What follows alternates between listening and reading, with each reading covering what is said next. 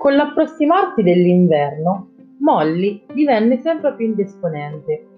Ogni mattina si presentava tardi al lavoro con la scusa che non si era svegliata in tempo e poi lamentava dolori misteriosi, anche se era sempre di ottimo appetito. Con scuse di ogni genere abbandonava il lavoro per andare a bere allo stagno e se ne stava lì a guardare con aria sciocca la sua immagine riflessa nell'acqua. Ma correva anche voce di qualcosa di più grave. Un giorno, mentre Molly masticando uno stelo d'avena e agitando la lunga code, coda andava trottorellando spensierata per il cortile, Trifoglio la prese da parte. Molly, le disse, devo farti un discorso molto serio. Stamattina ti ho visto guardare al di là della siepe che confina con Bosco di Volpe. Dall'altra parte c'era un uomo del signor Pilkington e lui, anche se ero molto distante, sono quasi sicura di aver visto bene, ti parlava e tu gli permettevi di accarezzarti il naso. Che significa questo, Molly? Ma non l'ha fatto, non gliel'ho permesso. Non è vero, gridò Molly, cominciando a impennarsi e a scalpitare. Molly, guardami in faccia. Mi dai la tua parola d'onore che quell'uomo non ti accarezzava il naso? Non è vero, ripeté Molly, che però non riuscì a sostenere, non riuscì a sostenere lo sguardo di Trifoglio. Un attimo dopo fece dietro fronte e fuggì al galoppo nel campo.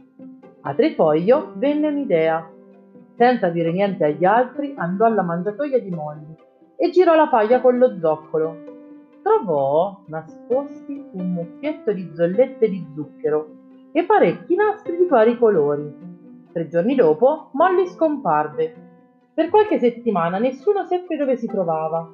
Poi i piccioni riferirono di averla vista a Willingdon, dall'altra parte della città. Trainava un lussuoso calesse rosso e nero.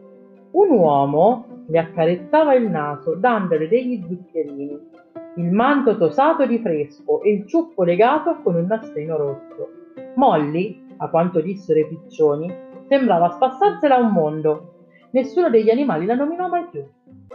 A gennaio venne un freddo intenso, pungente. La terra era dura come il ferro e nei campi non si poteva far nulla. Si tennero molte riunioni nel granaio e i maiali si dedicarono a pianificare il lavoro per la stagione in arrivo. Ormai era stata accettata l'idea che i maiali potessero decidere di tutto quanto. C'erano però molti scontri tra Palla di Neve e Napoleone i due litigavano su ogni punto su cui era possibile litigare. Se uno suggeriva di aumentare la coltivazione dell'orzo, si poteva star certi che l'altro avrebbe chiesto che si aumentasse invece quello dell'avena. Se uno diceva che quel dato campo era l'ideale per i cavoli, l'altro dichiarava che vi si potevano piantare tutt'al più le patate. Ciascuno aveva i propri seguaci e scatenavano violenti scontri. Palla di Neve non faceva che proporre innovazioni, parlava da vero esperto di drenaggio dei campi e conservazione del cibo. Napoleone non presentò alcun progetto, ma disse semplicemente con calma, calma che quelli di Palla di Neve non avrebbero portato a nulla.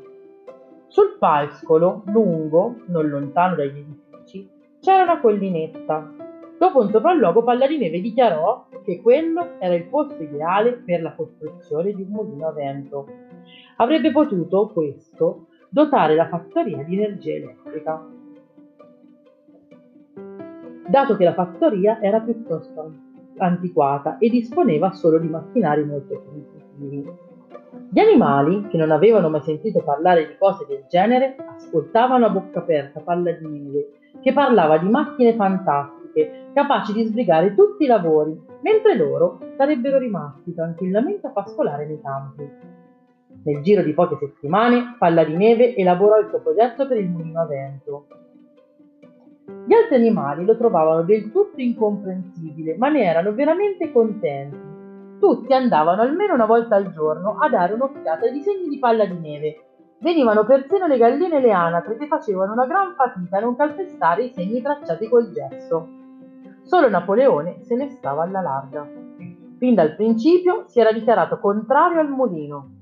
Un giorno, però, inaspettatamente, venne a esaminare i disegni.